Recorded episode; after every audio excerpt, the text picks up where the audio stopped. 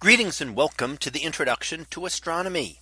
One of the things that I like to do in each of my introductory astronomy classes is to begin the class with the astronomy picture of the day from the NASA website that is apod.nasa.gov apod. And today's picture for April 20th of 2022. Well, it is titled Planet Line over New York Bridge. So what do we see here?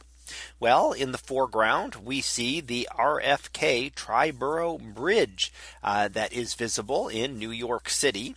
And up above in the sky, you will see a few different stars there, or what look like stars. In fact, a line of stars going from the lower left to the upper right and they don't stand out tremendously, but we can actually label them for you. And those are not stars, but actually four planets. So four of the five planets known to ancient astronomers are visible in a nice line in this one image.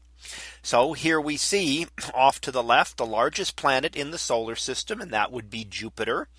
Then we see the brightest object in the uh, brightest star like object at least in the sky.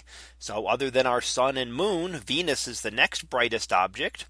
And then just up to that fainter is the planet Mars. And then finally to the upper right is Saturn. So here we note all of the planets in a line. Now that's not actually unusual because the planets follow along a path called the ecliptic. Now the ecliptic is the apparent path of the sun in the sky. And it's really just a reflection of the Earth's motion around our sun. So because we're on the earth moving around the sun, we see it as the sun moving around us. And it follows a path through the sky. And the planets all follow the same path because the solar system is very flat. And if you've ever drawn a solar system on a piece of paper, that really isn't all that far from reality. The solar system is extremely thin.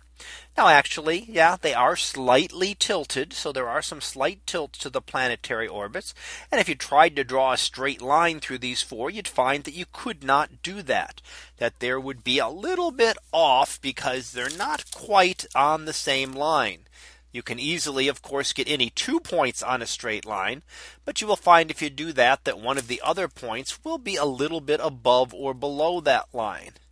So that's because the orbits are all a little bit tilted, but they will follow roughly the same path. And were the sun or, or moon visible in this image, they would also be along that same general path.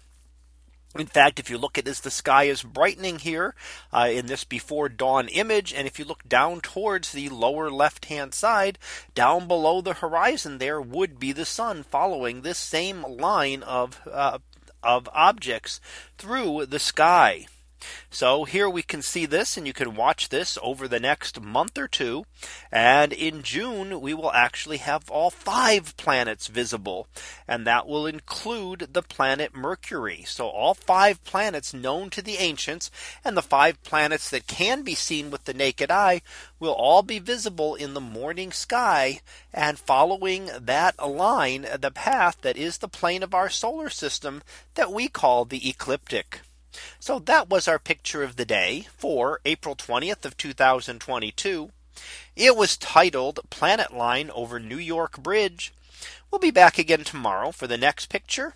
So until then, have a great day, everyone, and I will see you in class.